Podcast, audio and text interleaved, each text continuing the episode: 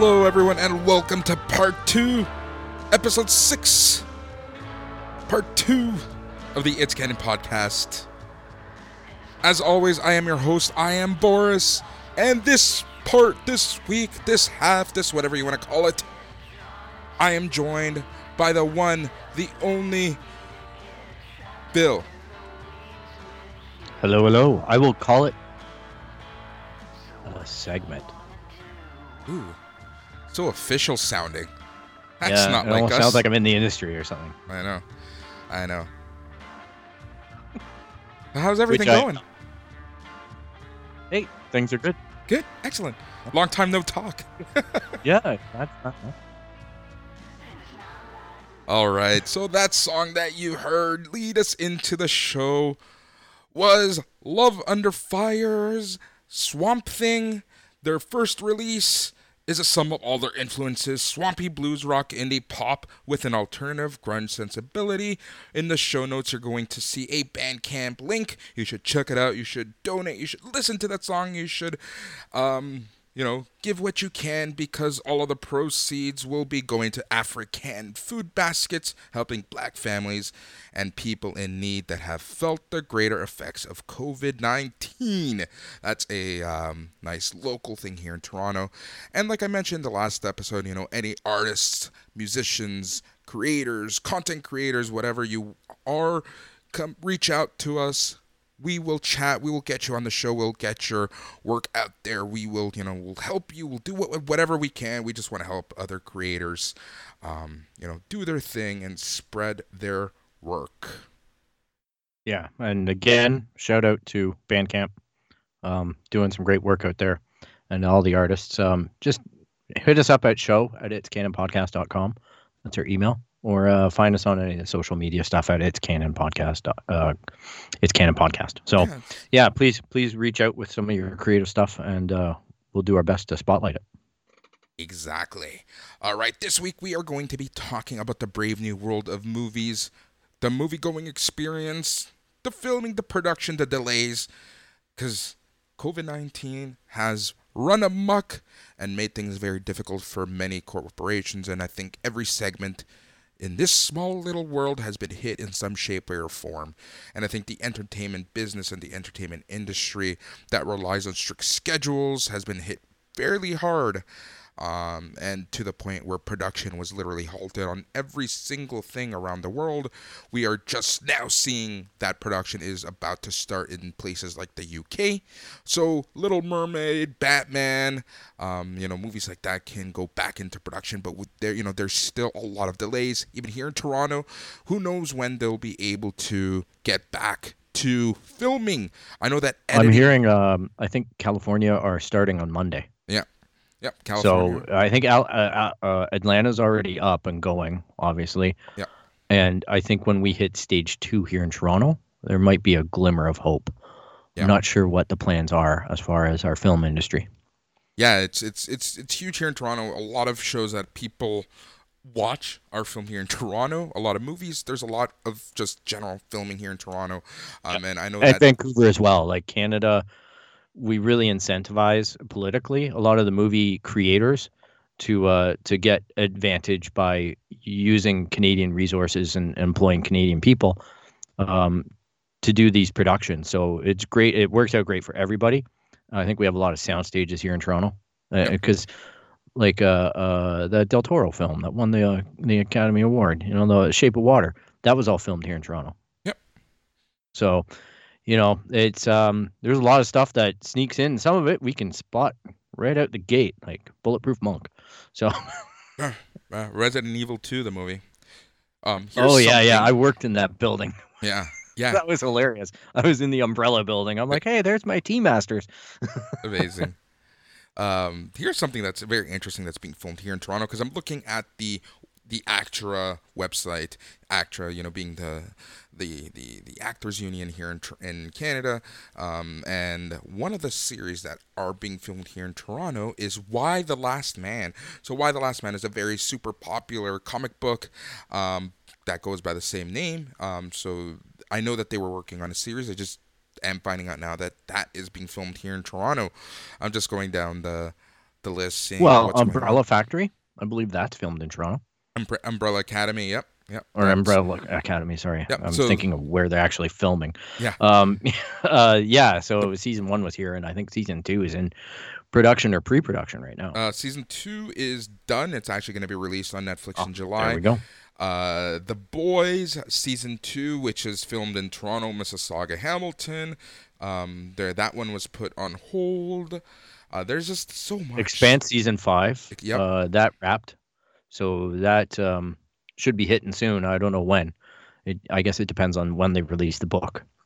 Yeah. As well, and it's not the book of season five. Obviously, I think it's the ninth or tenth book in the series. But there's a lot of marketing, you know, concern and conflict about that. So whenever the author finishes it, because this week blew my mind, the author is using a pseudonym to write The Expanse, and he's actually a prolific writer for a whole bunch of other stuff with Game of Thrones and a bunch of other stuff. So. I was really I'm impressed with how much this guy is creating. So Here's something cool that uh, being produced, filmed, whatever, uh, animated here in Toronto, and that's the Peanuts 70th anniversary documentary. Um, it's classified as an animation. Its uh, start date was May 27th. It doesn't say that it's on hold.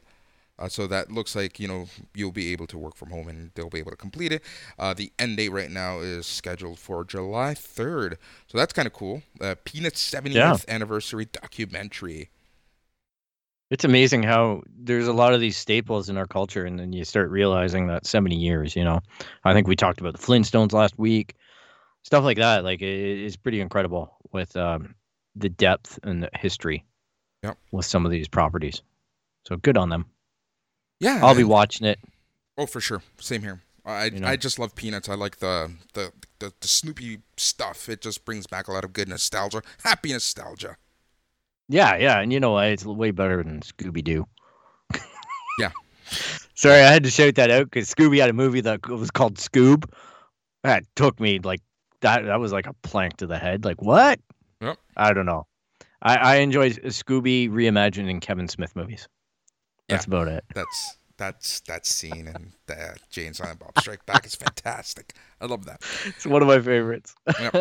And you know, it's Sorry, hit- and I got to bring up Kevin Smith more often because he's a hero of mine. same here. I It's, just I it's just hilarious that we we've been I don't know talking about Star Wars and all these other interests that we all have in comic books and whatnot.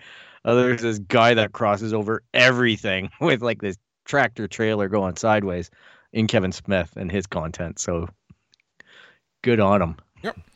So, you know, the coronavirus, like I mentioned, hit every sector of the world, including the entertainment industry and especially, you know, um, theaters and movies. And, you know, like I mentioned, schedules are a super important aspect of that sector of the industry. Uh, so, you know, not being able to release the movies in time because theaters were absolutely closed um, has put a, I guess, put a lot of people in, in in war rooms and meetings and trying to think of what they can do. We saw some studios, um, you know, go a different route. You know, um, Trolls, that Disney movie that's on. I forget what it's called. Uh, Artemis Fowl. Artemis Fowl. Yeah, uh, you know, all of these were pushed from theatrical releases into streaming. This week we had an interesting one in the Judd Apatow yes. um, one, uh, King of Staten Island. And it's interesting because the more I looked at that, the more it related to a story that we covered on here relating to this.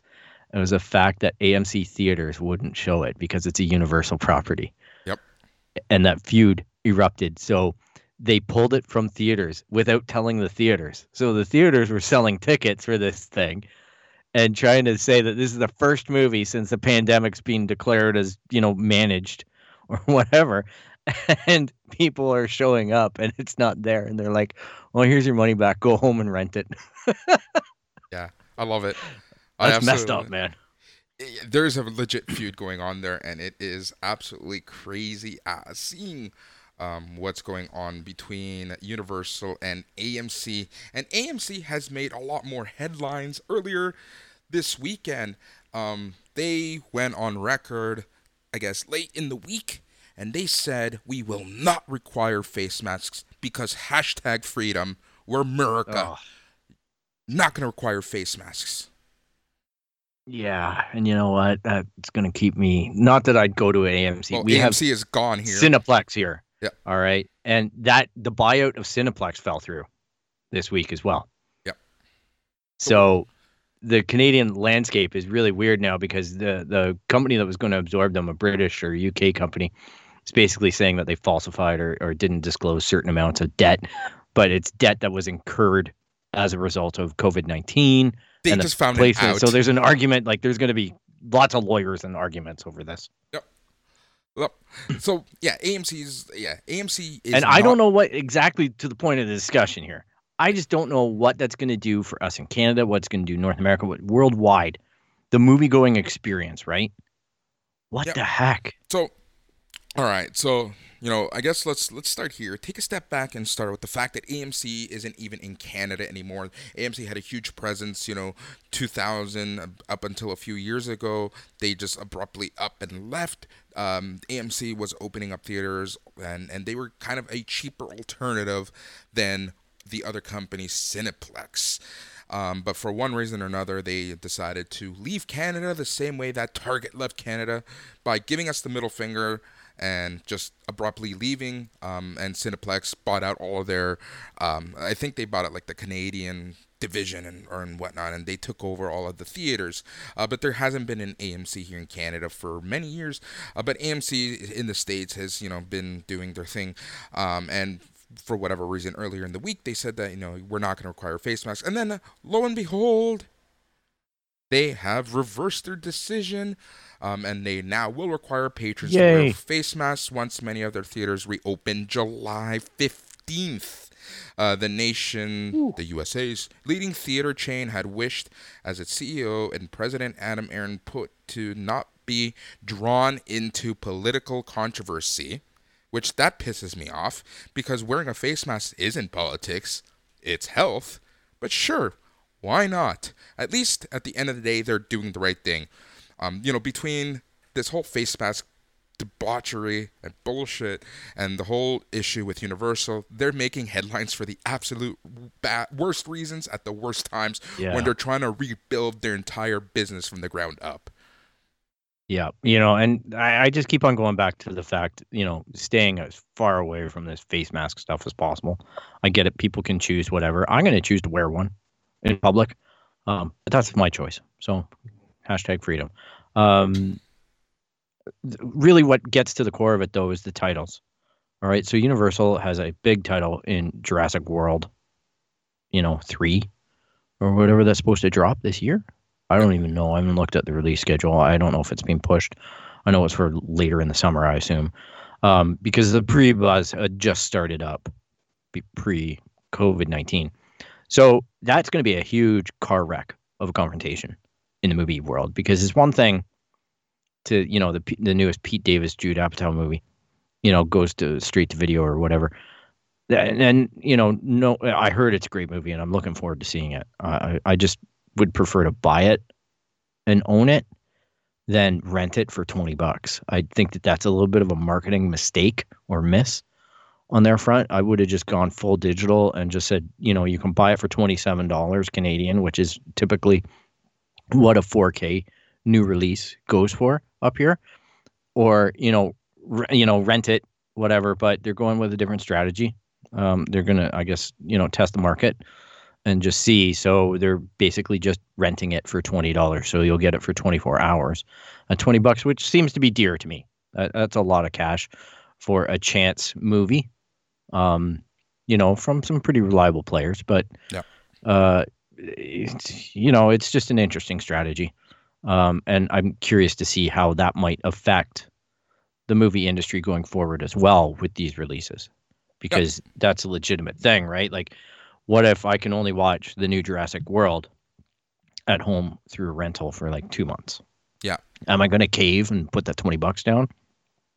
Or am I going to hold out and try and, you know, I don't know. I just want to own my copy, you know, because part of the, the argument for me, after like we talked about before, the investment of the home theater and the big screen TV and the surround sound and all that stuff is the fact that you can go and buy a movie for $30 and if I went to the movie and I found somebody that maybe, you know, because going to the movies alone kind of sucks sometimes. It's okay sometimes, but it's not generally great. Like you don't feel good about yourself when you go to check into a movie and you don't have somebody there with you to enjoy it a friend, a date, whatever, uh, a significant other, whatever the situation is. But the fact is, you can't escape that movie experience without probably dropping 50 or 60 bucks, right? But yeah. two tickets and then any food, drink, beverage, you know, anything like that, any experience. And they're upping their games in the theater, at least that was the trend here in Canada, where they're introducing VIP cinemas and being able to consume alcohol while watching a movie,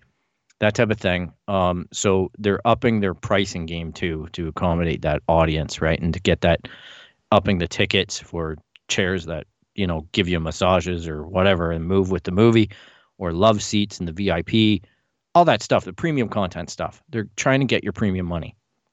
And I kind of like the simplicity of, well, okay, it's out on Blu-ray now, uh, twenty-seven bucks, boom, you know, or wait for it a couple weeks and it probably goes down to twenty, you know, and then I buy it and I go, oh, I'll take a chance on that movie for that, or it's being reviewed at that point. I got a good idea where my money's going. Do you think that um, this new strategy that the whole home theater um, viewing opportunity in streaming and you know with so many streaming services available right now do you think that this is going to negatively affect the art that is filmmaking?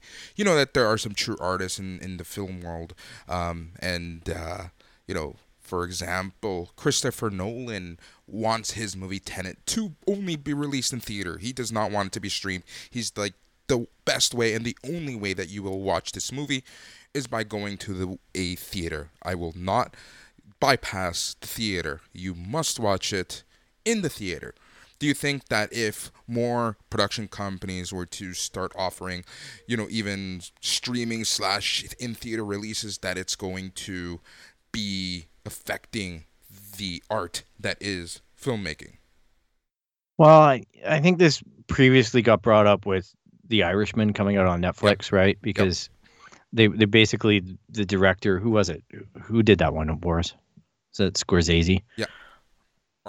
he he yeah he he he was like well whatever you do don't watch it on you know your cell phone or your tablet. Yeah. You know he was just like put it on your big screen and watch it. And i'm like man oh man you put your dog in the wrong race for that because you know netflix and it's a long ass movie you know and i totally i respect it that the artist would like to do that. Like christopher nolan doing that with Tenet i get it but am i going to play to that personally as a consumer? Not on your life. There's no way. There are certain things in COVID 19 world that aren't going to fly. And I hate to say it. All right. I'm just being brutally honest here. It's my opinion. Going to the movies isn't one of them. Yep. Going and sitting in a box with social distancing, whatever. I masks, whatever. Okay. Unless I'm in full PPE armor you know that's the only way and and uh, er, i i need to have that bubble around me of six feet. Uh, i don't think that that's going to be a fun experience at any point to see a movie on the big screen. Yeah. unfortunately this is where an artist's intention and he's right to have that intention. He's a creator and he's got a vision and his visions are great. Inception like his movies are just fun right? Interstellar there's a lot of great cinema that he's created, but we're in a different world now. And I think like companies like I wouldn't want to own airlines. I wouldn't want to own theaters. Yeah. You know, there are certain industries right now that I think are really going to be taking a step back. And I think a lot of people now are going to want to really stay local, vacation local, watch TV at home. Mm-hmm. And then the rise of the streaming you know, Netflix, Disney Plus, all this stuff, all this content that's being delivered yeah.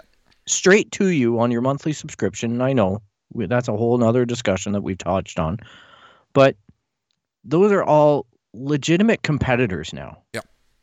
And I think that as an artist, it's the same as anything else. You gotta you gotta adapt to to the environment. Yep. Right? Horses are still useful. Horses are still around but it's not the main mode of transportation anymore. Yeah. Right? Like we have cars now. So I think this is one of those pivotal moments, whether it was anticipated or not, it should have been. All right. Like anybody who's looking at what Disney Plus has done by moving their company into that digital market, and we've referenced it before with the discussions with 20th Century Fox, where the owner of Fox is just like, I can't innovate fast enough to keep up with where the movie industry is going. He called it, he tapped out. All right. He gave it to Disney for a pretty penny. And they said, Yeah, we'll take this on. We love it. Yeah. All right. The same thing's happening in movies right now. And if guys like Christopher Nolan haven't figured that out yet, or anybody else, I'm not trying to single him out. Like, you know, respect. Even just the like example I, say. I brought up. It's just the example, yeah. But he's got to start wrapping his mind around the fact that his medium and his art form is going to be, you know, consumed on the smaller screen now. I think that there will be people who appreciate the art and will respect the art and will go to the theater when the time is right and will consume it in such in in that shape way and form as intended but to kind of you know not want it to be released i think is a little kind of short-sighted when you consider the bigger picture and you know unfortunately what is the bigger picture when it comes to movies ka-ching ka-ching ka-ching and that's Yeah. money money here's talks. here's where here's where you have to start looking at things like trolls actually probably did better by being released on home video or home distribution Yeah. than it would have at the theater because it was a lot easier for parents and, and people who you know their kids want to watch it to basically rent it or or buy it and let them experience it that way right? It was it was just way more convenient. And secondly you know the, complications of covid-19 but what are uh, like ultimately are we looking at a world where they release the movie at home in whatever format rental purchase whatever and then there's a movement later all right? Let's say we're in this world where we're all vaccinated and the vaccine works all right? Like there's no controversy everything's smooth we all go get our needles or whatever the delivery method is and then we're all we're no more COVID nineteen. God damn it, I have the flu, but no more COVID nineteen. But then they come forward and they say, "Hey, we're re-releasing this movie in the theater. You can now enjoy it, remarket the shit out of it, Yeah. and double dip it. Yeah. Instead of the reverse. Yep. Like we're just reversing the train here. We're gonna give you the caboose first, and then we're gonna give you the main meat. Like it's coming. right That's that's the only solution that I can see where the marketing people are probably rubbing their little hands together and going, "How can we get the consumers' money again?" Yeah. Because just like the video games, it's about reissue, right? Just like almost everything, it's about the reissue, right? The reissue sometimes for an artist is to just bring it back into the realm of of the people, but the boardrooms behind them always want the money. Yep, that's exactly it. Now, do you think that this is going to be a short-term thing where we're seeing um, more uh, uh, movies being offered through streaming services, or do you think that this is now the new normal for consuming? Um, movies. So, and the reason why I say that's because you know the example that we were talking about, where you know a movie like Tenet, and and again this is a bad example, or it can be like uh, Mulan, or you know it can be any movie, uh, James Bond, Wonder Woman. Wonder Woman, yeah, whatever, whatever, whatever movie you want to talk about, um, you know where they have the double dip in service now. Then once everything is, I guess, back to quote unquote normal, um, you know, having theatrical re-releases. Um, do you think this is going to be a a temporary thing, or do you think this is the long-term strategy that these companies could use? And I know there's a lot. um, We're talking in 100% hypotheticals here. I just want to see like how wait you know if if anyone from one of these boardrooms are listening to this podcast and we're giving them free advice you know how would you if you were um, if you had five minutes with with these people how would phil tobin consume movies moving forward Hey, I'd prefer them to come out at home. I Yeah. think it's completely a loaded question though, because it all depends on how this pandemic sorts Yeah. out. It really it does. the longer this goes without you know, and we're talking about the complexities here within, right, of actual production of a vaccine and distribution. Yeah. All right. So until that's completed, and I can't see that being completed even on the most aggressive timelines until we're talking next year. So, Yeah. that being said, the marketing teams and the boardrooms are going to go back and circle the wagons and come up with and come up with the statistics and the numbers that will prove this works and they'll try out it many different ways and once they get that combination i think the longer you have this situation means the more likely it becomes the new norm Yeah, yeah I agree. right so i, think I, that think that there's going to be a real chance that disney plus as a distribution channel sits there and premieres their stuff. And then they're going to come up with some kind of i i see this thing that can happen with disney plus that's unlike netflix or amazon prime. Amazon prime and netflix are purchasing and redistributing movies right? And tv shows. Like we were talking about snowpiercer being tnt and cw shows like riverdale and whatnot. But disney are owning the content do you know how much money is in the fists of Star Wars fans if they issue a physical Blu-ray copy of The Mandalorian? Yep. You know, like that's the next hammer to fall in that exploitation chain. Yep. Of just going, "Hey, look, you can go to this website or you can you can actually go and purchase this now and it will be yours forever, you know, and, and Oh, but you know, we want the physical media and they're going to throw in, you know, something like, oh, there's going to be the art of the Mandalorian, and there's Yeah. going to be this special featurette, and all these extras that you can only get on the Blu-ray that are not available online, and that's just money waiting, and you know they're ready to pounce all over that. Yep. Yep. And I- I think that that's you know, I think there's going to be that the the shine is wearing off of digital. Digital is a great distribution method, but the problem is is that if my internet's down or whatnot, if I didn't download the movie into said device, if if the rights get revoked, goodness, you know, I, I think that there's a real opportunity for with how many rights changes there have been with the collapse of different streaming services and whatnot that we've seen, like the Ultra Blu-ray or whatever it was, the purple thing that the Ultra Ray or whatever that Sony was pushing for a while, and Flixster, Yeah. and all this stuff.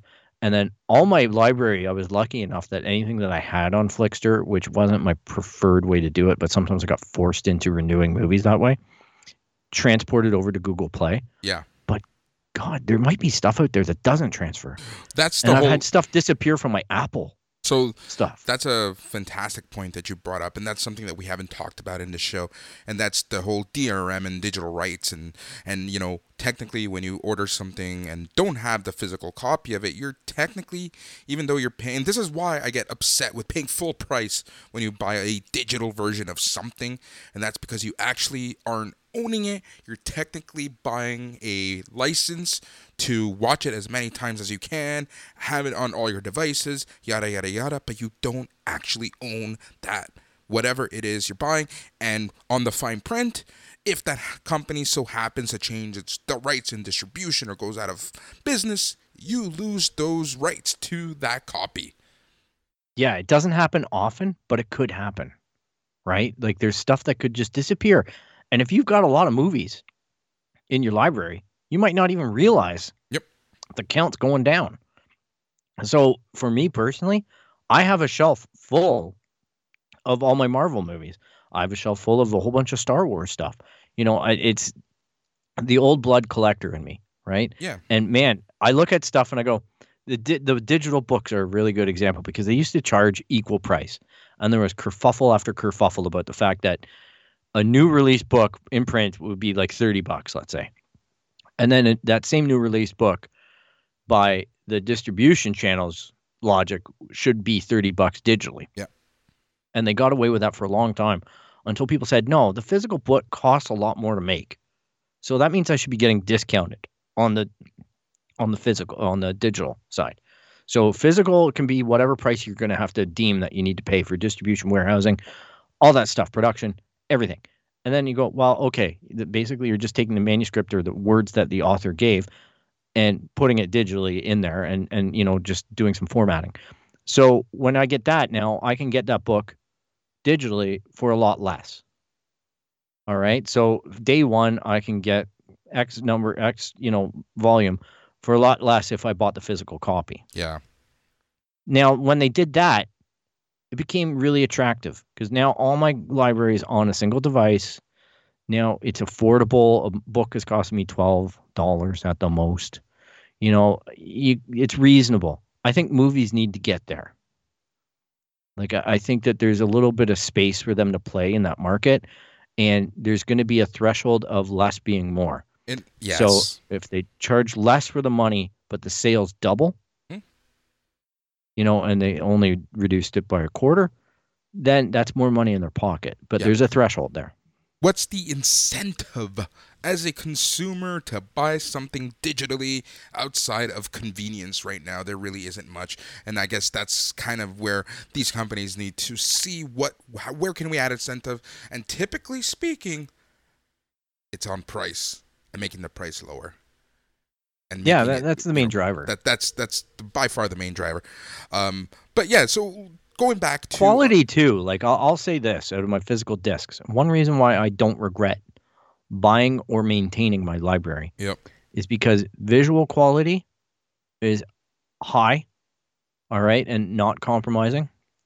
So the throughput on my HDMI cable setup, things like that, are important as well as audio quality. All right. So again, if I'm watching it on my cell phone, I don't give a crap. Right? It's just got to be there. But if I'm watching it on a 55 inch UHD, you know, HDR TV uh, in 4K, I want all the bells and whistles. I want the full experience. And that's where the physical copy is worth the extra money to me. All right. You said I was waiting for you to say that. I was like really hoping that you would say that. Because there's two things that I want to bring up right now, and that's in related in relation to actual quality. Number one, you know, when you have something digitally, you have to consider internet, and there's always some lossless. You know, you're always going or n- not lossless. You're going. You're going to get some form of compression s- somewhere. You know, you're not going to get that perfect quality of whatever. Now, could this be the reason why some directors would want you to go to the theater and watch their movie on the big screen where you get the full experience, the full sound, the full everything, get it the way that it was meant to be watched and not watch it over, you know, where your internet is the main driver of the quality of what you're watching. Oh yeah, for sure. Like, you know, look at but this is all depending on the fact that again, the theater actually calibrates the Yeah. projectors and and actually does the work needed So to make sure that the can you- experience is proper. can you bring up your past experience with that issue? In uh, regards well- to like, you know, having when I saw Force Awakens, all right, I'll go over my wheelhouse. First night I saw Force Awakens, I saw it in a retrofitted IMAX theater. All right, so first up, they had to wall off the first five rows of seats because you couldn't see the entire screen in the IMAX format. So that was just f- first off, it looked weird to me. All right, and then the lights dim now, the spectacle of the movie accounts for a lot of emotion, you know, especially with that one. Yeah. But it wasn't lit right. It wasn't the darks weren't dark. The um I felt like I was in an auditorium watching a movie. It just the lighting, everything was wrong on that experience. But the emotion of it, hey, and the camaraderie of being with a whole bunch of other people that I know and really getting excited about it more than made up for it. So there is that going for theaters. But then, you know, you see it. I saw that movie in the theater, I don't know, probably five or six times. Yeah. And each time was different. And it was weird. Sometimes it, it was too loud. Sometimes it was not loud enough. Um, sometimes the seats that wobble and move took me out of the experience more than it put me into it. I did see one movie that where those seats were really a big advantage and that was Gravity. Yeah. When I saw that, because you really felt the weightlessness with the with the camera movement and the movement of the seats was was very impactful. Um, uh, almost to the point where you know I'd recommend that if you're easily nauseated due to stuff like that, don't do it. Uh, I found that you know watching it, Star Wars in that scenario was sometimes it took me out of it and stuff Yeah. like that. So, and here's a scenario where the marketing team is trying to sell me an upgrade and it's taken me out of where the director or the movie was trying to take me. Yeah. So they're cannibalizing themselves on that front. Yeah. So this high and mighty stuff doesn't shine well with me when the back two rows of the theater are equipped with like vibrating chairs. Yeah. Yeah. You know, But I, going back to it, I think you know we did raise a very important part in that is making sure that the screens are calibrated, um, and and that that we're getting the experience in the proper way. I forget who it was that was talking about it. I believe it was the actual director of the movie, but it was uh, they were watching Ford versus Ferrari and uh, there was something wrong with the actual projector and it just completely changed the experience um, and you know they watched the movie somewhere else and it was completely different. It was you know the way that it was meant to be watched and seen. And so you know the whole quality and of, of the of the of the theater that you're going to and i guess you know the quality assurance that they have to make sure that they're actually following procedure you know adds to the overall experience. Like i every time i talk about that i remember this one example that always pops up to my head and this just goes to show like how weird i think about things and remember things um mortal kombat I used to watch Siskel and Ebert every Sunday, and I remember when the original Mortal Kombat, well, the Mortal Kombat movie came out in the mid '90s. Um, Ebert gave it, no, Siskel gave it a thumb up. It came up to Ebert, and he said he wanted to give it a thumb up, but the theater that he watched it in was too dark, so he didn't give it a thumb up ooh, because of that. you see, that's not cool. He's not judging the art; he's judging the experience. This goes. That's a problem. Like I- this is this is like reading uh, uh, a travel site, and people give a feedback on the resort, and they go, "I had a terrible time because I broke my leg on the first day, through no fault of anybody but my own." Yeah. And then I had a terrible time because I couldn't swim, Yeah. and I couldn't boat, and I couldn't do this, and the Mexican hospital was weird, and it smelled funny, like like weird pee, and blah blah blah blah blah, and uh, one star to that resort. And this I'm goes like, back- How is that the resort's fault? Yeah, and this goes back to the entire discussion that we had in the last episode about you know video games and reviewers and the overall experience and how Exactly. you know the atmosphere and all that actually contributes to it and why reviewers don't matter but you know the reason why I brought that up is not so much because of you know uh, of of that example, but it was more the whole um, you know the QA of the theater really adding to the experience of watching movies. Uh, so hey, if directors are going to play that card, then they have to answer to that yes, right there. Like, that that's our I guess that's our thesis here that if directors really want to play that card, you know, let's make sure that theaters are Yeah, doing the right we- stuff. we have to make sure that compliance is there, and it has to be an issue that's that's actually recognized and enforced. You know what I mean? Like if if people are coming out and just having a terrible experience because the theater's too dark or too light, or the the color seemed off, or the sound was not working, like you know, it doesn't take much to. As a consumer, I will say this: I've had a few experiences in my life where I walked out of a theater and I I was upset and I you know I don't normally do this. I'm not an outspoken person when it comes to my experience and, you know at a restaurant or in a movie theater. However, there have been times in the past where I've come out of the theater and I've said my experience was completely ruined through you know an altercation or whatever that happened in the theater. I wasn't watching the movie, I was watching two people have an argument or the police coming in to arrest somebody or whatever the situation was are you watching and I movies? go to the manager. Oh, I know, but you know, you go to opening nights and Yeah, yeah, shit yeah, I know, happens. I know. People are just tanked or whatever. And I, I remember it happened on ooh, Lord of the Rings premiere. This is going way back, right? and I remember I would take the day off work to go watch the premiere, right? And there was a fight that and somebody said that they had a gun and the police came in and it was it was just like a holy shit moment. I I can't remember was Lord of the Rings or not. But anyhow, it ends up, you know, I went to manager and I'm like, what the heck? And he's just like, here's two free passes.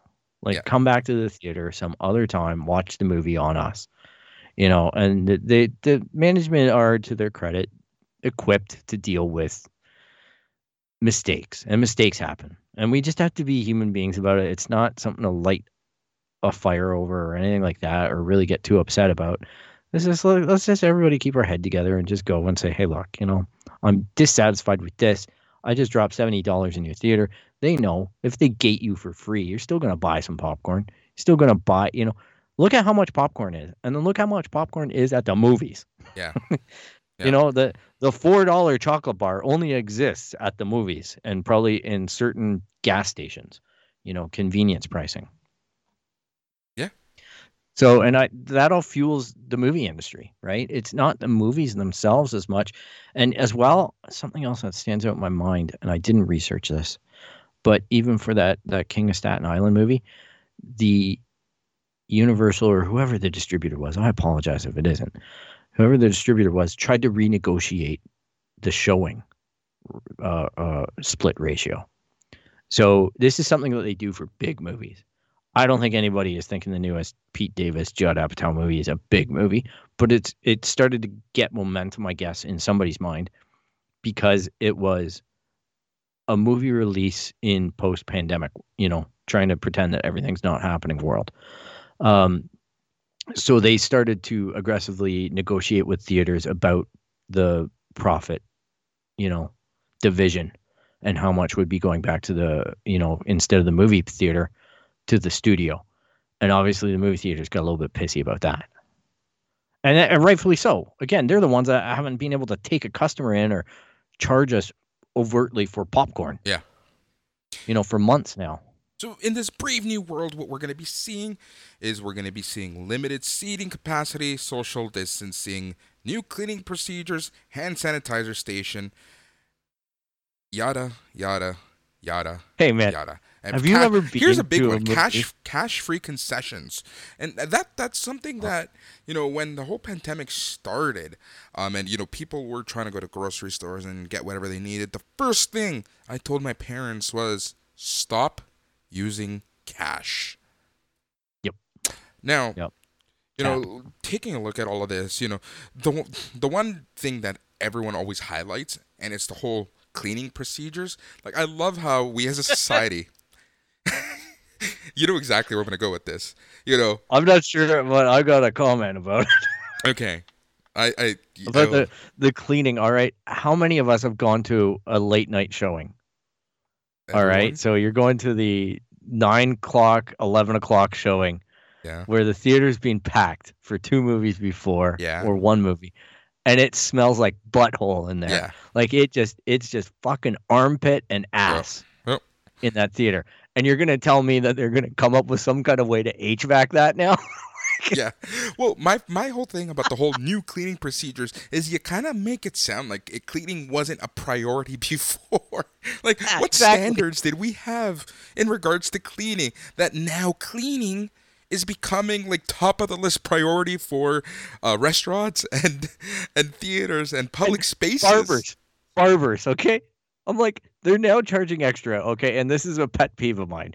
But they're now charging extra because like I get it. Their business is impacted because of the amount of time they're having to take the care and, and whatnot. So I'm I'm gonna, you know, anti my own argument here. But it bothers me that they're sitting there saying that they have to clean up now.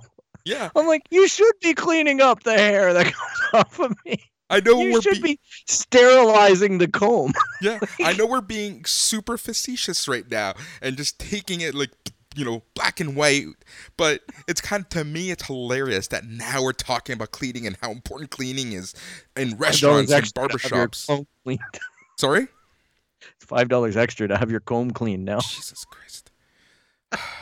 It's just weird. How come it wasn't clean before? That's, Like, that's my whole point. That like it's a to me it's funny that why I caught the flu. I'm trying not to do anything, you know, at work, and then I go get a haircut, and they're like the flu comb is being pulled through my hair. Like it, like I say, think about that, people. Like about going into a movie theater, and like I say, the late night showing still smells like the crowd before. It smells dank in there. It smells moist. Ew. All right. And Ew. now think about coronavirus. All right. That seems like I'm not an epidemiologist or whatever they're called or an infectious disease doctor, but I think that's the environment that this virus thrives in. All right. Is dank and moist. All right. so my... am I going to feel comfortable? Oh, I'm socially distancing, but this guy is sneezing, and I can see it filtering up through the the the the theater light. like the droplets are everywhere. that's that's my weekend name, Dank and Moist. Dank and Moist. Dank oh, and Moist. It's just that I don't know, and maybe that's just me. No, all right, maybe it's you too. I don't know, but that whole thing lives in my mind, and yeah. that's what will discourage me. Unfortunately, like the, the raw truth of it is that scares the living shit out of me. Yeah. As far as and full disclosure, all right, I am in a high risk category due to previous like underlying conditions. All right, so this isn't just a, a guy ranting on here, but you know, I'm in a, a, position where I have underlying condition and I'm at high risk. So my odds of survivability off of contracting this virus are drastically lower than than you know younger people or or whatever. But I don't think at any point that I would, you know, encourage people to take the risk. I just think that until we're in a world where the world is a safer place, that's when we can start examining going back to the old ways. But I think we're going to find new ways. Yep. New clean ways that aren't dank mm-hmm. and moist. We'd like to see clean be further promoted, and I would also like to see clean not be an extra cost item. Yeah. All right, my expectation as a customer is it's clean. That's the thing. Like, what were they doing before this? Apparently, there's like probably some closet full of hair at my hairdressers, or it's just weird to think about, man. I, like I say, I get it. You're not going to be able to book as many clients. You're going to need to spend more time, and that's where the convenience fee goes. But they always tack on and hygiene. Yeah. Oh, this sounds really unclean now. Like, ugh. Yep. yep. it's ridiculous. So, I don't. I, it's it's just the new world, right? And that's why we're talking about it and whatnot. And hopefully, we're getting a laugh out of it because that's what we're doing right now. Because it is pretty serious stuff, and you know, it's going to affect us all in whatever way, right? It's it's. I don't know how many people have formed thoughts around this stuff too, or made the same observation. But yeah. uh, yeah. I know you're you're seeing me do some weird hand gestures right now. Yeah, I saw a shadow cross. So like I know you're interacting with somebody. Not you. oh, yeah, exactly. Oh my like, god, oh, we're gonna hell in a basket right now. Easy. Talking about, isn't it funny? Dank and moist. Boom, shadow over Boris's webcam. oh man. Uh, for those of you listening, please know that it's 12:30 in the morning. We're still recording. Yeah, yeah. So, eh, you know, dank and moist. That's I, oh. I, I, I just cringe at using the word moist because I know almost everybody hates that word. That's why I'm constantly repeating it. yeah, I kind of felt that the I'm, minute I left. I'm literally but the worst host ever. So no, I, I get over the fact that it it stink. Or they're crowding in the air conditioning. Yeah. So when you get in there, you go from like minus 10 degrees to butt temperature in 20 minutes because most of the time I start watching the movie and I'm like sweated up or whatever. And the next thing you know, I'm like hot in here. No, I know that feeling. Oh, I know that feeling real well. Kind of feel like that right now. Yeah, and we in heat wave territory yeah. right now. No, so going back to like the brave new world of what these theaters are going to be like, it's going to be really interesting to kind of see like how these theaters are going to break break even. Like AMC, you know they're going to be hurting. You know that they already are hurting as a company. Um, it'll be very interesting to kind of see where they go from here in regards to um, business. And I think pissing off consumers and pissing off studios is not the way that a company should be doing business right now.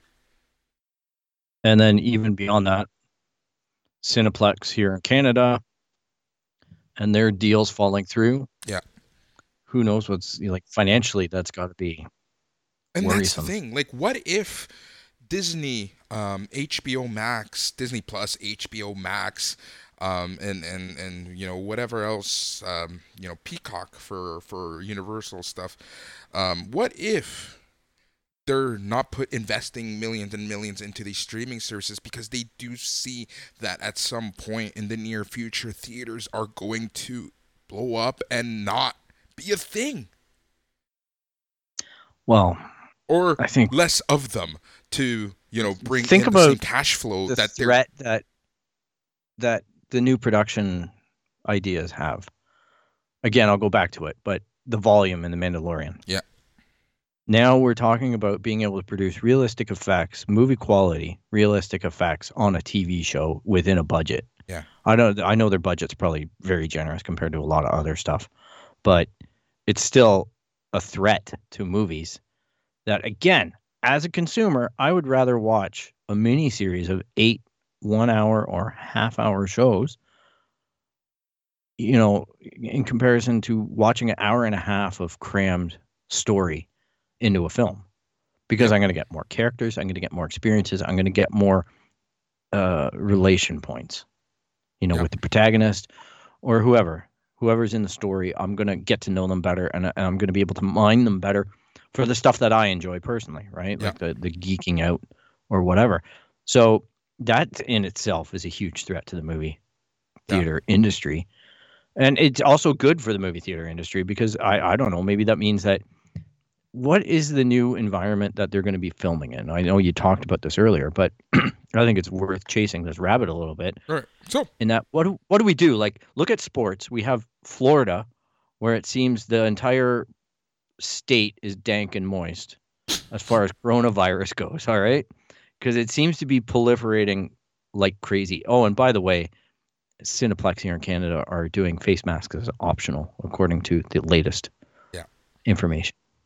So I'm weird. That's a weird decision, but anyhow, it seems like coronavirus is is you know making its second wave or enjoying its first wave in in place like Florida, who's wide open, and obviously all the sports teams are going down there because they're trying to hold camps and tournaments, MLS, Major League Baseball, all this stuff's happening, and now it's turning out like it, teams are getting infected because these people have to interact with the community in order to exist. So they're ordering food or going to restaurants or you know encountering people who are servicing the field or you know whatever the maintenance the the training whatever. And now athletes are coming down. I don't think it's hit mls yet but you know i'm just looking at this florida experience right and i'm like all i see is the philadelphia phillies and toronto blue jays are shutting down camp and all, All this stuff. MLB uh, facilities had to close down be- and do a deep cleaning, you know, um, because of what what's happening in Clearwater and Dunedin. Um, you have you know the Tampa Bay Lightning who players have tested Yep. positive, um, and that's just down the road from Orlando, where the MLS is going to be kind of using uh, Disney World as a hub.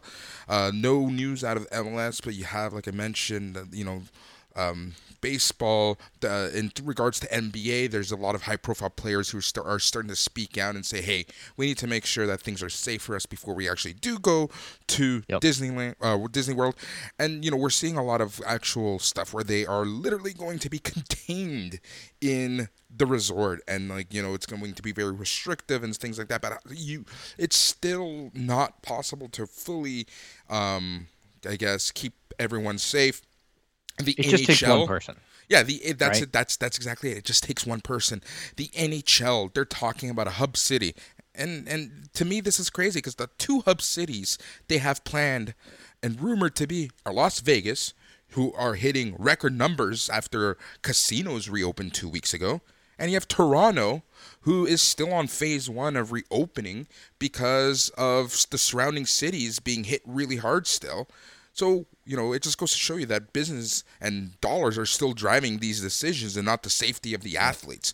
So, all it takes is one person to not listen, to do something on their own, get infected, get everyone infected, and boom, the entire league will have to shut down yet again. Yeah, and we're talking about athletes in close proximity, and so the one compromise goes viral. Excuse the pun.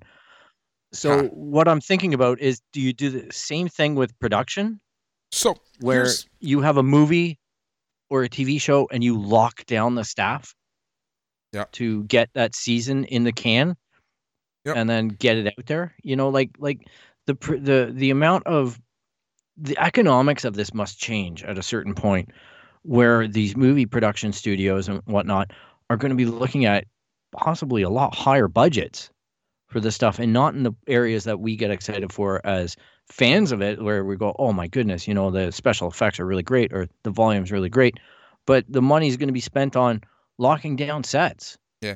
So and, and and coronavirus testing and you know what i mean? Like and here's the other thing you know a lot of the testing loopholes where they're sitting there and going well you have to have a test within the last two weeks to show that you don't have the virus. Well it just takes me going out to one place and now i have the virus that's you know exactly it. All it takes is for one person to make up their mind to go somewhere, and again, you don't know whether someone is asys- asymptomatic and um, asymptomatic and gets hit hard, and boom, you know everything hurts. So let's take a look at how production is going to be working, at least in California.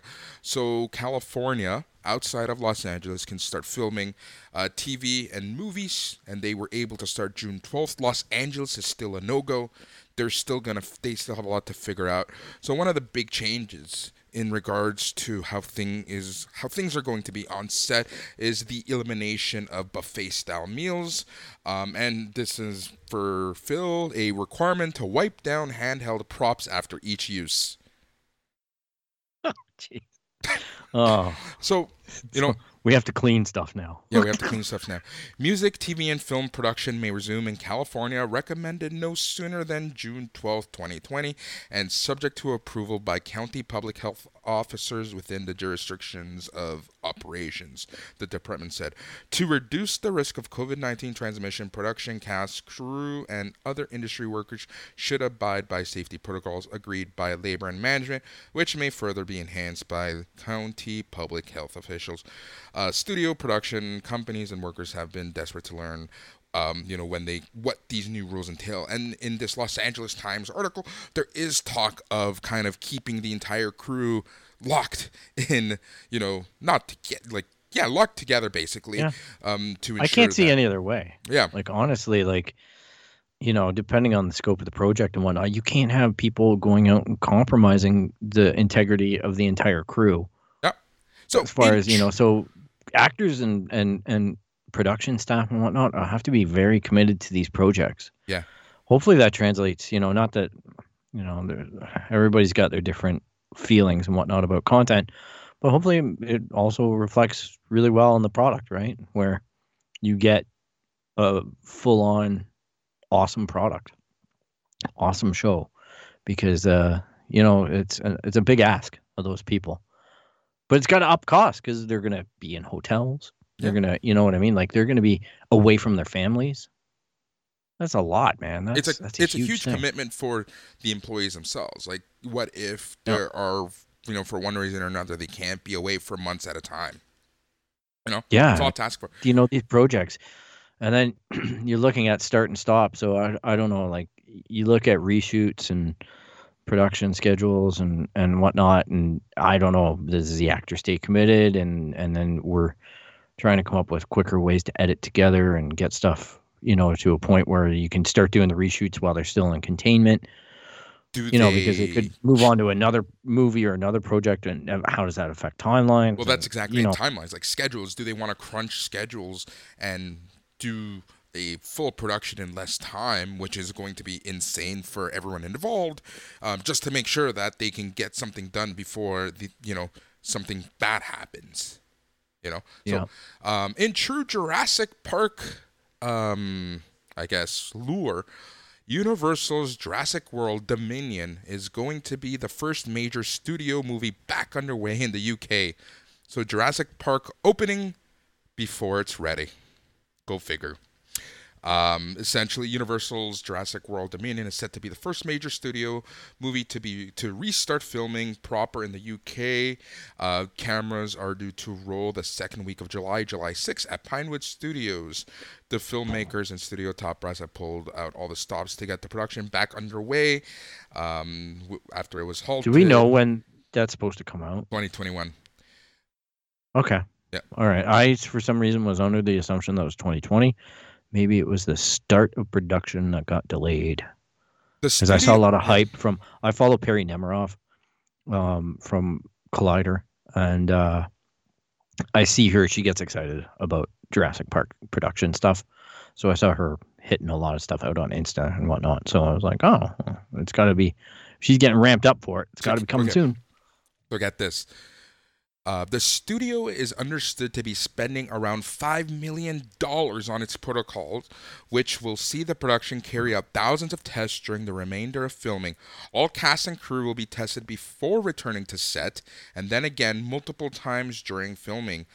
The safety measures will be will include the commission of a private medical facility called Your Doctor to manage the entire production's medical needs, COVID training for all cast and crew, whatever that means, on-site doctors, nurses, and isolation booths. 100 I love how they have an actual number. 150 hand sanitizer stations, nightly antiviral fogs, more than 1,800 safety signs put up around Pinewood, and green zones for shooting casting crew. Masks will be obligatory, other than for actors while performing. Um, yeah. So anyone with symptoms will be isolated immediately before being sent home. Um, we want to. I can sh- just say this about the testing. Yeah. All right. That great that they're doing it, but I hope that they have some kind of quick test that they can do and not these nasal diggers. Yeah. Because if you get a test here in Canada, you're getting a Q-tip up your nose, like a seven inches or something. It goes. They have to get right back in your cavity. I can't imagine that being a fun thing to do on the daily. So, oh man, the technology better be there for that, because I I could see some pretty pissed off Chris Pratt type people. Well, here's the thing: they're not going to be testing them daily. They said that everyone's going to be tested before production, and then they're going to be tested at random intervals during production. So they could be going on their day, doing whatever, making contact with hundreds and hundreds of people, talking and uh, making contact with the actors themselves, or it could be an actor, and you could have the virus and not even know it, and you know pass it on to the entire crew. So Yeah. it's just It's- crazy. It's cra- like They're well, they're I know. trying, Here's, right? the, here's the thing. They're I understand. together a plan, but it's tough to do on the fly when we don't have the science. That's the thing. There's still a lot of unknown about COVID 19. And I fully understand that we have to get back to normal. But with precautions, with the right knowledge, we can create the right procedures. And right now, we just don't have that knowledge. So everything seems, you know, a little off the cuff and a little sporadic and a little spontaneous and a little forced and a little crazy. And I don't know, like, I know they're trying their best, but it just like reading through this and thinking about the possibilities between this and everything that's going on with sports all you need is one major movie to go down before unions throw a fit you know Yeah, and rightfully so. yeah Yeah. This isn't this isn't a union commentary. no It's people's lives. Yep. Right? And you're putting money before their lives. Yeah, no, it's absolutely it's, um, it's it's crazy like when you actually sit down and think about the bigger picture. You know, and and that's the thing like I fully understand that we need to get back to normal as best as humanly possible. The economy needs to recover. We need to get back on with our daily lives and our daily grind.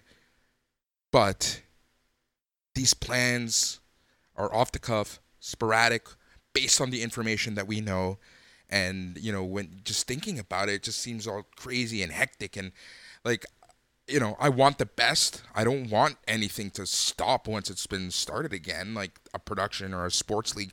But I just, I like, you know, the scientist in me is saying, whoa, this is not going to be good. We are opening the park up way too early. Yeah. And even with Disneyland, Disney World, all this Disney stuff, the parks, the theme parks, everything. I know they're socially distancing and whatnot, but the, where these places have been successful in reopening are places overseas in, you know, uh, Korea and, and whatnot that basically were successful in really downplaying the virus. Yeah. I'm not going to say they eradicated it, but they did a lot better at it than America did. Yeah. All right.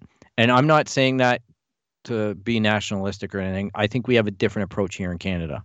And I'm thankful for it. Um, because it seems to be a lot more compromise based, as far as I'm concerned. Um, and it just seems like things are getting rushed in certain parts of the world and ignored. You know, there's a lot of chatter about all that stuff. And that's the risk here. Is you know that's unfortunately where a lot of our content is, uh, as far as yeah, you know us as consumers. It's happening in England. Like this is Pinewood Studios in England. You know, famous, famous soundstage and production facility where they filmed the Muppets. Yes. And Star Wars. You Yes. might have heard of that. But you know, I, don't know. I I just um, I worry about a lot of stuff. I hope it never doesn't come true. That's I the thing, like- really do. But 2020, like, has just been a bag of shit for everybody. Yeah. Right. Like, the whole the the year is a dumpster fire. We're in June right now, and you know, it's it's surreal. It's surreal for everybody, and to you know, just even personally thinking about the daily stuff that we have to challenge to get back into a workplace or whatever is daunting. Yeah. I can only like this is just crazy, you know. and like just a, a nutty nutty risk exposure. Yeah, Like, and movies and sports and entertainment, these are all supposed to be kind of that entertainment and distractions. And unfortunately, you know, they are very susceptible to a lot of issues that could arise because there's just so many unknowns still. And again i'm not i'm hoping for the best. And like i said i fully understand that we need to get back to new normal. And this is kind of like a i'm not even going to say the new normal. It's more of a temporary normal until we know more and and and can guide ourselves better but you know i'm just really hoping for the best and i hope for the health of you know everyone involved and everyone going to back to work in these sorts of environments. You know i'm lucky where i can work from home and i know that i'm going to be safe at home but unfortunately not everyone has that opportunity. It it's a catch 22 Yeah. at the end of the day i hate using that statement but when we look at it all in perspective right now we're all stuck at home so we're consuming media like crazy which is making the media companies accelerate production now Yeah. at the risk of the production teams and the actors and all the great people who do all the great work behind the scenes and in front of the camera um, it's putting them at risk just so they can get more product out there to get more money and eyeballs and and and all the things that drive those businesses and I get it, you know, but man, it's tough. I want to have great new things to talk about all the time too. I want to have Yeah. great things to consume and whatnot. But geez, man, this is this is a tough one. Like let the video games take a turn in the chair, man. Yeah. you know, and, and use your devs and, and, and everything at home working remotely to, Yeah. to collaborate and, and produce and distribute digitally. And you know what I mean? Like, I get it. I have to go to the grocery store to get groceries, but you don't necessarily need to put people in front of the camera in order to make me entertained at night. I'll Yep. find a way. Yeah. And and you know, if even if this brings some joy to to us and that's fantastic, but you know, I just can't help about like help think about these people and these people's families and you know, just thinking that every day something, you know, whatever. Eh, eh, I'm not trying to be a, a negative Nancy here or, or whatever. It's just like No, we're just- reality. We're just looking at it in a realistic way, right? Like, Yeah. We're just trying to balance it out a little bit, But you know. is- and maybe those people are just really excited to get back to work. I was about to say that. You know, at the end of the You day, know, even there's it an makes, upside. It makes me excited to see that. Hey, we're we're finally seeing production coming back. You know, Jurassic Park is a huge franchise, huge money maker. Um, you know, Batman, Little Mermaid, they're all going to be filmed in, in the UK, so I'm sure that they're all starting up very soon. Um, and you know, it's just that's you know, it's all entertainment. It's all for fun. That's that's what okay, here's a to. question for you. Here's a question for Boris. Go. Matrix 4, Matrix Four. happy or Happy. not happy? or not happy? Red pill or blue pill? Mm-hmm. Hmm. I feel weird about this one. I don't know. The thought of this makes me a little dark and moist. Yeah, I, man, I don't know. Like, I really enjoyed the trilogy. Yeah.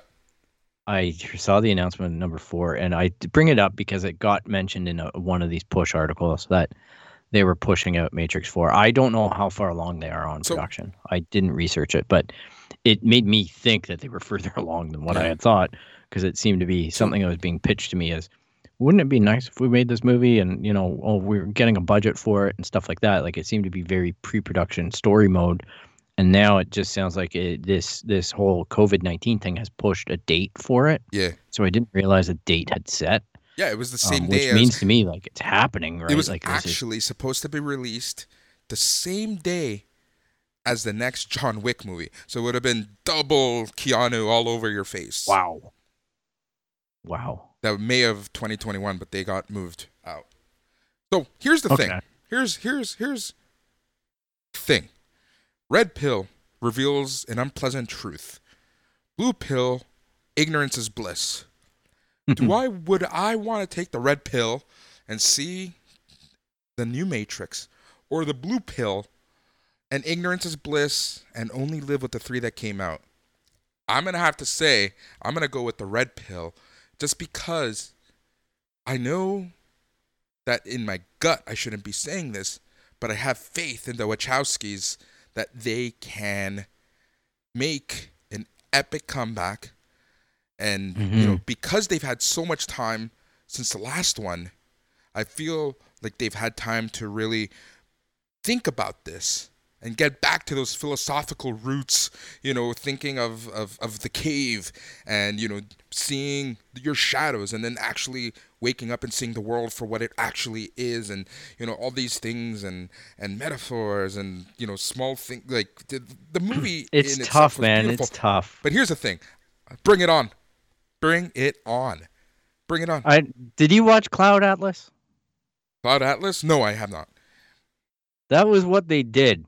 All right. They I think Speed Racer was number one, the Wachowskis. Yeah. Live action Speed Racer, which just didn't do it for me. No, But you know, you get your hits, you get your misses, and I'm Uh-huh. not judging that way. Uh-huh. But then Cloud Atlas was the next one that I can recall. And I'm totally going by what's in my brain. And Cloud Atlas, I don't know how many times I tried to watch that movie. That's a good one for sleeping. Like Mhm. it it's into itself. And I know it's a book, you know, that type of thing. I'm hopeful too. You know what? I'm hopeful. I don't know. I don't know the production crew on this. Like, is Joel Silver back? Is Joel Silver still around? I met that guy on the set of Bulletproof Monk or something, or maybe it was a Steven Seagal movie that he was filming here in Toronto. And No. um, yeah, uh, interesting dude, talented, obviously, with a lot of what he's touched. We talked about Lethal Weapon. I think he did number two. A lot of production, and um, you know, he hit it big with the Matrix. That's Yeah. for sure. So Uh, so the Matrix 4 released will be released on April 1st, 2022. Amazing date. Oh, jeez, that's hilarious. Um, it will be directed by Lana Wachowski, so only Lana. Yeah. Um, produced by Grant Hill. Screenplay by David Mitchell and Aleksandar Hemon. So Hmm. there you go. I hope. I know I'll be taking the red pill too. You know, I can't. I can't look away. I just hope that it's not, you know, a dumpster fire. And I, it sounds like the casting and whatnot. You know, you get Keanu, you get Carrie-Anne Moss, you get these people back on screen. It'd be good to see the reunion. I know they joke about it all the way through John Wick. You know, with with Morpheus type Yeah. character and actor and just you know they, they they play with us and the key man was in number three and you know there's a lot of little fun matrix reunions that go on in john wick and the cameos and the casting but yeah You know who should be in uh, the new Matrix? Who? Jennifer Connelly. oh yeah hey i'm hoping that she uh takes up the role of the goblin king in labyrinth too Yeah, that'd be really cool. So these are movies that are going to be resuming production um, very shortly. I feel like this is turning into an Avatar podcast. I feel like we've talked about this almost every, if not every episode. So Avatar two, I thought they, this, I thought this was fucking done.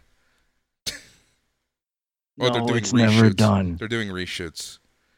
yeah that- Yeah. this is i think there's three movies two movies three movies coming out like there's and now that Disney owns it, Yeah. you know, it, it's gone from you know, vaporware as we call it in the video game industry when something is promised and never materializes. It went from vaporware to tangible money. Yeah. You know, because now Disney's like, well, we got to get this shit done. You know, and James Cameron is like, well, the technology exists now, so I'll do it. You know, and obviously played around with Alita Battle Angel to to test some of where that technology could go. And apparently Disney have it under wraps that there's two more Alita Battle Angel movies that are in the wings. Yep. There's a lot They're of just not confirming it. You Yep. know, they're they're being gun shy about the confirmation, but there's a lot of online petitioning and whatnot. Yep. Which it was a great movie. It was it was a surprising movie for me because I I saw the rollerblading shit and thought, oh gosh, like I don't think I've ever enjoyed a movie that had a rollerblade element. I did. So, what's that you did? I did. Uh, that one Which one? with um, uh, what's her face? Um, with Ellen Page. It is. Oh yeah, yeah, yeah, yeah, yeah. You're right. That was good. Uh, I forget. Yeah, I remember it with Ellen Page. I remember, I can't remember the name of the movie, but I did see it. So I don't know. I stand corrected. But anyhow, it just looked a little gimmicky to the outside observer. Whip it. But then once I got into it, I I picked up the movie and I watched that Alita Battle Angel and Robert Rodriguez obviously being involved in it was a big attraction point for me. And um it ended up being a good show. Like it ended Yeah. up I was interested in the in the universe. I think I I bought the manga Yeah. Online to to kind of do a deeper dive into the world. I haven't done that yet, just haven't had the time. Yeah. But it definitely sold me on it. So good on them on that. Like that felt like a new, fresh idea Well- to put on a film. Avatar just feels like that one and done might have been my We've- preference. We've but seen it so, so so that story so often. That's I think that's the thing that keeps hitting me about the first Avatar. And don't you love how I just completely put this podcast at a halt to get my point across uh, in regards to so the movie is called Whip It by Ellen Page or starring Oh, yeah, yeah. Ellen Page. Anyways, so Avatar two, um, we talked about Jurassic World Dominion. Um, there's an Elvis film starring Tom Hanks, uh, Mission Impossible 7, The Little Mermaid, The Batman. Uh, those are the six movies that are going to resume filming over the next few weeks. And now, when we're actually taking a look at the movies that are scheduled to be released, you know, the big ones. So you have Greyhound uh, starring Tom Hanks, where he stars in and directs a World War II epic. Um, the original release Mm. date was June 19th. Um, the new release date is July 10th. So interesting because AMC won't even be open in the States by then. But that's that. Uh, Mulan, July 24th. Original release date, March 27. Uh, Tenet, July 31st. Original, well, the original release date was July 17th. Um, in its Not a big place, move. on July 17th. Uh, they are actually going to re-release Inception. There's a lot of rumors that Tenet is takes place in the Inception world, so it's interesting yeah, that'd be cool. that in its place, it's they're releasing Inception. Yeah, prep the audience. Yep, Bill and Get them Ted. excited. Hey, I've heard on a on a on a good note. I heard Greyhound is going to be absolutely awesome. Yeah, it looks. I know great. it's flying under our radar right now, but everything that I've heard is like that's going to be the next um big war movie type thing. Like will- it's going to be those- the next big epic. those war movies just like you know they're saving private ryan you know you kind of heard about that but you know it was what it was um 1917 kind of came out of nowhere and it was the huge hit of 2019 um so i'm really looking forward to Oh, I'll segue you here too because you've done this to me. All right, 1917. All right, I didn't want to see it. Yeah. I haven't finished it, but I've enjoyed. I've probably watched about three quarters of it. I've enjoyed what I've seen so far. You did the same thing to me with Jojo Rabbit. yeah huh All right, a movie that I just didn't think was going to hit me. Yeah. Holy cow, what a film. Yeah. All right, what a film. And then you did it to me again with Knives Out. Yeah. All right, because it came on a Prime here in Canada, Amazon Prime. And I'll tell you something about me. I don't like detective shit. yep i know All right. I it, it doesn't offend me. I can sit through it. A who done it is not high on my list. At least a who done it that's not done in a sci-fi or some kind of twist, right? Uh, that hooks me that way. So I, I I'm not alien to the concept. I just I'm not big into just a classic who done it film. And I couldn't stop watching Knives Out. I and all credit to Rian Johnson and everyone else on that because I kept on blowing that movie off and and putting a lot of Star Wars angst in oh, a that Johnson, movie got a lot of hate because of Rian Johnson. Star Wars, yeah. You know. And and it's not that guy and that guy's a I know we've talked about Looper. We've talked about his other movies, okay? And I get it, you know. He's overlooked and he got his chance and maybe boffed it with Star Wars a little bit. But Knives Out, honestly, if you don't think it's your movie, give it a shot. Yeah. It was way more entertaining than I thought a movie like that could be for me. I enjoyed it thoroughly. All right. So I and you know what? Part of the thing too, circling back on video games, is a lot of the reviewers are saying, find some reviewers that you identify with. Yes.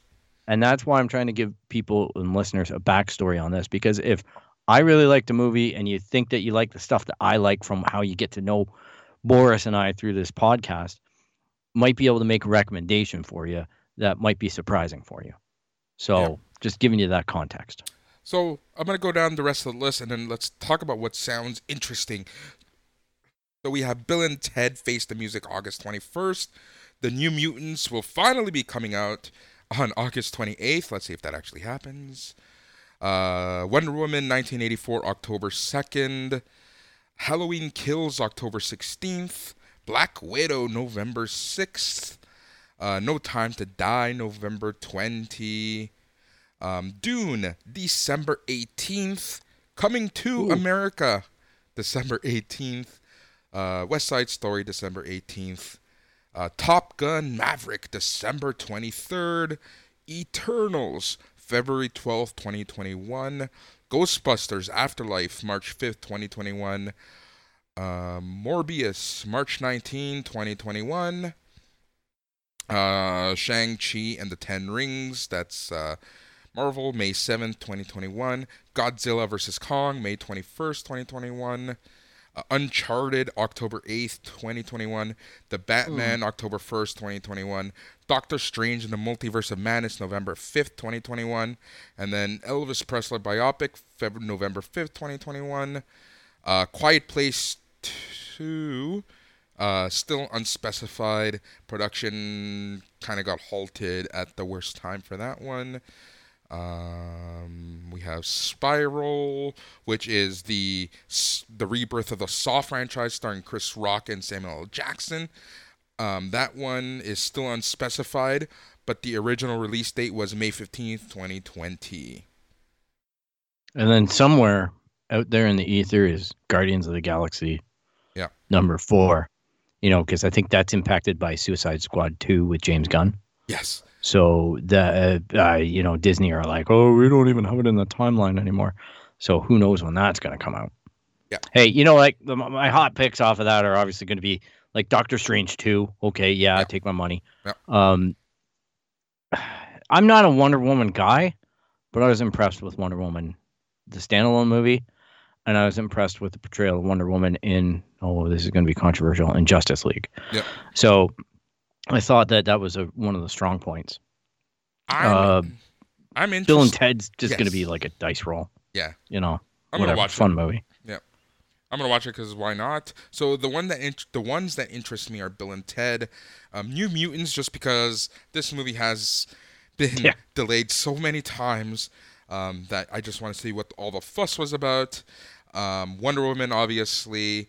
Um, Black Widow, I'm actually somewhat interested in to kind of see where they can yeah. go with it. Um, I'm really interested in Dune uh, and Top Gun, Maverick. Uh, and then the Ghostbusters Afterlife, you know, Paul Rudd. Um, that trailer came out earlier in the year. To me, it looked really interesting. You know, um, kind of yeah. going back to the original. It looks like fun, but yep. again, you know, two of those movies right there, I'm gonna pick off and just say retreading. Yeah, well, you know, Top Gun, Ghostbusters. No, Top Gun you know. is a sequel. It's a sequel. It's not retreading. It's a sequel. Calm know, down. How much? How down. much do you think Tom Cruise is going to change as that character? How much do you think? You know, they they they they apparently didn't invite the girl lead back because she got fat. Yeah. So, like, Yeah. there's some weird stuff going on there. So, I expect some shaky writing and a lot of really good special effects in that one. Like, Yeah. it's not. It, it's definitely going to be your summer blockbuster brought to you by Winter this year. Um, It's true. You know, Um, yeah, yeah, November- that- that- hey, what was the other one you picked out of that? Uh, uh, Eternals. rewind. Dune. Eternals will be fun. Dune. Dune. Oh, Dune. Dune. Oh, yeah. Please Yeah. take my money now. I th- there's been some set photos that I've seen of Oscar Isaac and whatnot in the suit. Yeah. And I'm just like, holy shit. Yeah. Yeah. This is yeah. It's And what it apparently, like the supposed be. book is like resurging now Yeah. on the paperback lists and they're bringing out a graphic novel of it which uh you know like it's a great great deep world Yep. and you know good on them for trying to reattempt it because like we discussed last time the 1980s attempt left a lot to be desired i, I guess it was it's a spectacle in and of itself Exactly. not a bad movie No. it just just weird it had a weird funk Yep. It was moist. it- dank and moist. So it looks like Dank and- November and December are going to be the new summer of movies in winter. And it'll be really cool. And I'm, I, I don't know. I like the whole, con- how am I going to consume movies? I know I always ask you the question and I haven't really answered it myself. And I'm thinking about this as I'm talking. And, you know, I'm kind of in the same boat as you. Um, you know, for me, I, I just, I don't know there's a part of me that just likes watching movies in the comfort of my own home. There is an aspect of me that likes going to the theater, and that's more of a social thing. Even though you can have the same social thing at home, um, there's just something about actually going to the theater. But uh, you know, I think just in general, you know, I'm gonna be taking a while to just doing a lot of the things that I used to. Um, so you know, I'll I'll see how I consume all these movies. But you know, there are some really cool stuff that is coming out, and I hope that you know people and these um, these movies make money. Like I hope that at the end of the day, it's just not like a uh, a dark hole in the entertainment industry because I know that it's it's, it's gonna be tough. It's gonna be rough, but I hope it's um, you know it works out for everyone. counterpoint here though all right i i get you i'm there but Yeah. these things make a lot of money Yeah. all right taking three months off if there's nothing that this covid-19 has introduced into my mind is how self-inflated our world is with how busy we are and how busy we make ourselves. And this has forced us all to slow down Yeah. and start thinking about what's important right? What do we actually enjoy? Uh spending time alone or in the quiet or listening to music or you know trying to find those outlets has actually i think been helping a lot of people. I know it introduced a lot of emotional and, and mental stress as well on the other side of things too but i think that people it's changing society in a way and i just think that these corporations right they make a lot of money it just bothers me and i'm going to tack this on there but the idea that Loblaws and and all these companies are taking the two dollar wage premium away from the people who are working the front lines, that's disgusting to me because they're still like their profits are going up because people can't stop buying food. Yeah. You know, and it's like to take the money out of the the hands of the people who are working the hardest for them, and you know, I'll bet all these executives get their billion dollar or million dollar bonuses, whatever. I know I'm exaggerating and whatnot, but it just leaves a a little bit of a bitter taste in your mouth as a person because I'm like, man, you know, how much money can these corporations take? And I don't think movie companies are hurting. Yeah, I agree. You know, they should be managing their money and pre anticipating these types of events. Now, maybe it changes that, you know, where second or third waves or mutations or possible other slowdowns in the world could come or new viruses. I don't know what world we're living in anymore, as, uh, more than anybody else.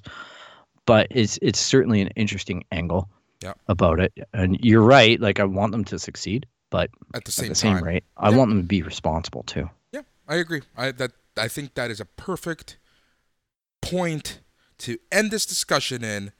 But before we go, Phil, how can our listeners get a hold of us?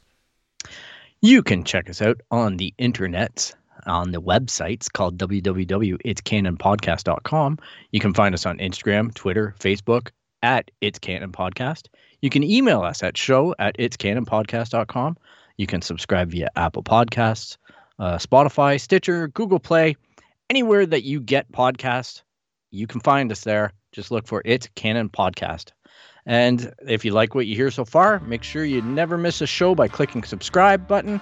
And basically, it's made possible by listeners like you. So please listen, give us a rating, give us some feedback, get in touch with us. You can find us. We will. Thanks be- for listening.